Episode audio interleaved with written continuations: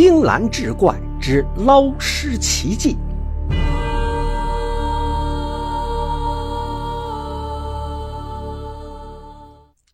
黄河岸边有个叫红花村的小地方，村子地处黄河险要处，常有过往船只出事。久而久之，村里的人便多以捞尸为业。在这帮捞尸的人中，王老头堪称个中翘楚。别人捞尸得看天脸色，一来暴风雨的天气，船只容易出事，自然也就有生意了；二来捞尸的过程中也得看个人运气。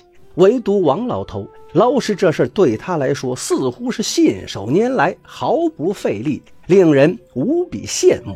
这日，有个年轻后生来到红花村，要求拜王老头为师，可王老头不为所动。后生也不急。日日上门，大概过了三个月，王老头将后生叫到跟前，面色凝重地说：“不是我狠心，只是干我们这行太辛苦。你一个年轻人干什么不行啊？何必非得吃这碗饭呢？”后生不住地磕头，哽咽着说：“不瞒您说，晚生父母早逝，如今孤身一人，无依无靠，干这一行倒也合适。”王老头还是摇头，可后生。干脆跪在门外，终日不起。几天下来，除了喝些水，再无进食，整个人瘦了一圈，脸色发青。直至第五天，王老头看着后生道：“哎，冤孽呀！既然你如此坚决，我就破例一回，收你为徒吧。”后生闻言，欣喜若狂，连连是磕头道谢。王老头没有儿女，对这个后生照顾备至，两人颇像父子。一年后的一天，王老头对后生说：“咱们师徒俩相处的这段时日，倒也融洽。我有一个提议，你既然没了父母，不妨跟着我姓，我再给你取个名字。这么一来，你也算是我的养子。等将来我百年之后，自然由你来继承家业。”后生满口答应。王老头见状，深感欣慰，于是给他取个名字叫王生。转眼间，王生入门已经两年了。可这两年来，除了平日里打扫屋子、劈柴、挑水，并无大事。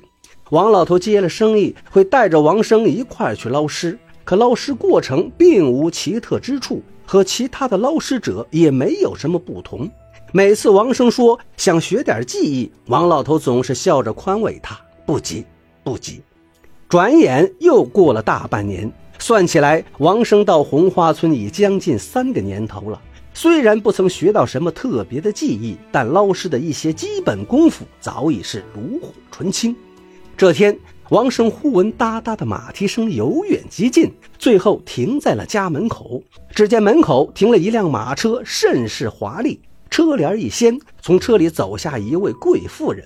从服饰上看，定是大户人家。妇人一下车，就看到正走过来的王生，他愣了一愣，突然就扑上来，哭着喊道：“我的儿啊，你原来在这儿，可让为娘找苦了呀！”妇人抱住王生是啼哭不停，怎么也不肯松手。原来这妇人是襄王爷的妾室，几年前正式去世了，妇人被扶了正。可这些年来，襄王爷膝下无有子女，两人欲寻回早年走失的儿子，却始终无果。王生原来有着如此显赫的家世，这让王老头在一旁听得不禁呆住了。妇人道：“儿啊，你以前孤苦一人，无依无靠，捞尸倒也不失为生存之道。可如今既然知道是王府的继承人了，自然就不能再干这个了。”王生想想也是，日后自己若是当了王爷，还继续捞尸，成何体统？可王老头这些年来对他着实不错，这么一走，心里难免觉得愧疚。王老头沉吟片刻，道：“说实话，这些年来我已感力不从心，渐生退意。你看村里不少人都另谋生路了，我看你就随你娘回去吧。”听王老头这么一说，王生也放了心。妇人宽慰道。老人家，您放心，若非蒙您收留待若亲子，我儿还不知道能不能活到现在。您的恩德，王府上下铭记于心，王府会给您一笔报酬。从今日起，每个月王府都会派人送来费用。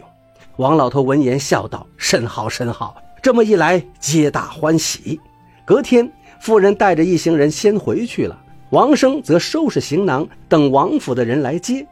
没过几天，王府那边便托人捎来一封信，说王爷知道此事，极为高兴，派来接王生回府的队伍已经上路了，估计过两天就可抵达红花村。接到信后，王老头进了一趟城，让王生留在家里，一直到隔天傍晚，王老头才一脸疲惫地回到了红花村。一回到村里，王老头立马张罗了一桌子丰盛的饭菜，说是为王生送行。酒过三巡，王老头略带醉意地说：“生啊，从前我可真把你当儿子了。”王生道：“师傅放心，哪怕回了王府，您依然是我的师傅。一日为师，终生为父。日后徒儿定当为师傅养老送终。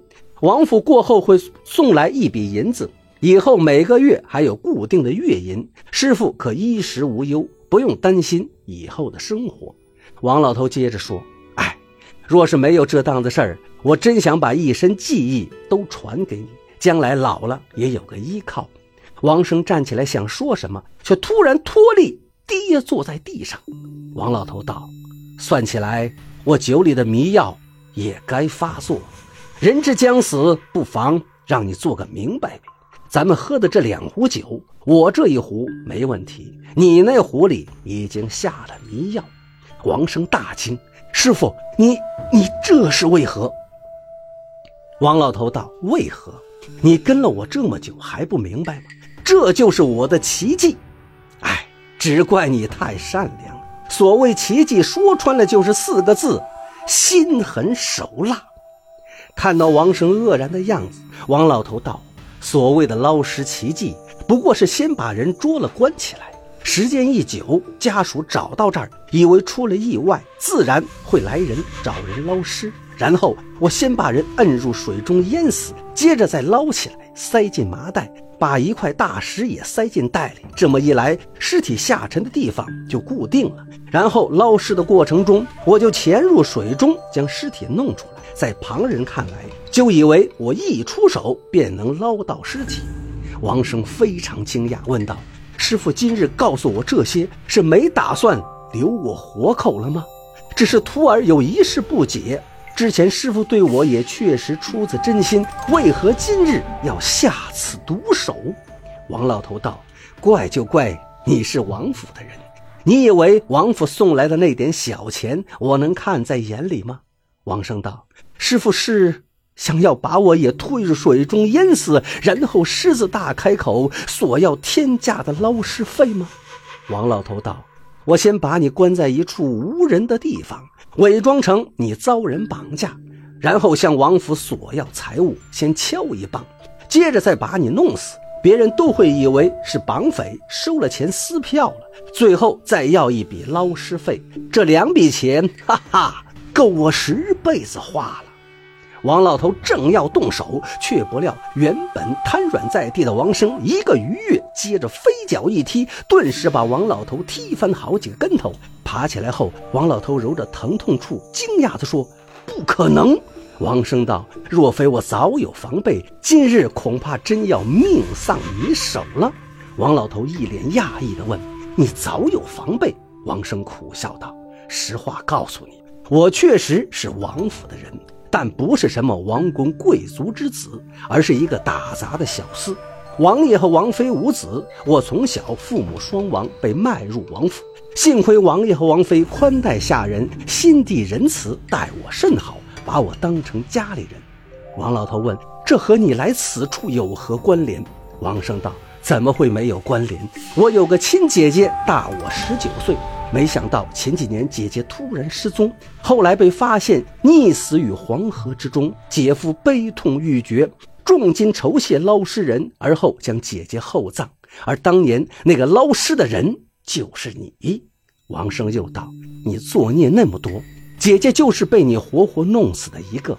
她和姐夫感情极好，且有一子一女，生活幸福。我始终有一种直觉，姐姐不可能轻生。”从那时起，我就打算将事情查个明白。王老头道：“所以你就拜入我的门下。”王生道：“不入虎穴，焉得虎子？再说你性格孤僻，平常少与人接触。若是不如此，怎么能接近你？刚才在你准备饭菜的时候，我偷偷将那壶酒换掉，所以才没中你的圈套。”接着，王生又道：“至于王府的王爷和王妃，只是受我所求，一起与我演了一出戏。我见你迟迟没有动作，所以才安排了王妃认子的戏份。”你若是贪财，自然不会满足于王府答谢你的那点小钱，会有更大的行动。其实当时我心里也很忐忑，不敢确定你是否真就如此心狠手辣。我甚至一度希望是自己想错了。王老头道：“，没想到你布局如此周密。”王生说：“我设再周密的局，你若身正，又怎么能陷入其中？”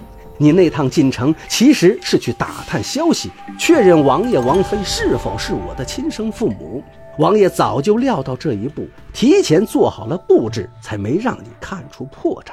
于毕，屋外王府的人一拥而上，将王老头拿下，送往了衙门。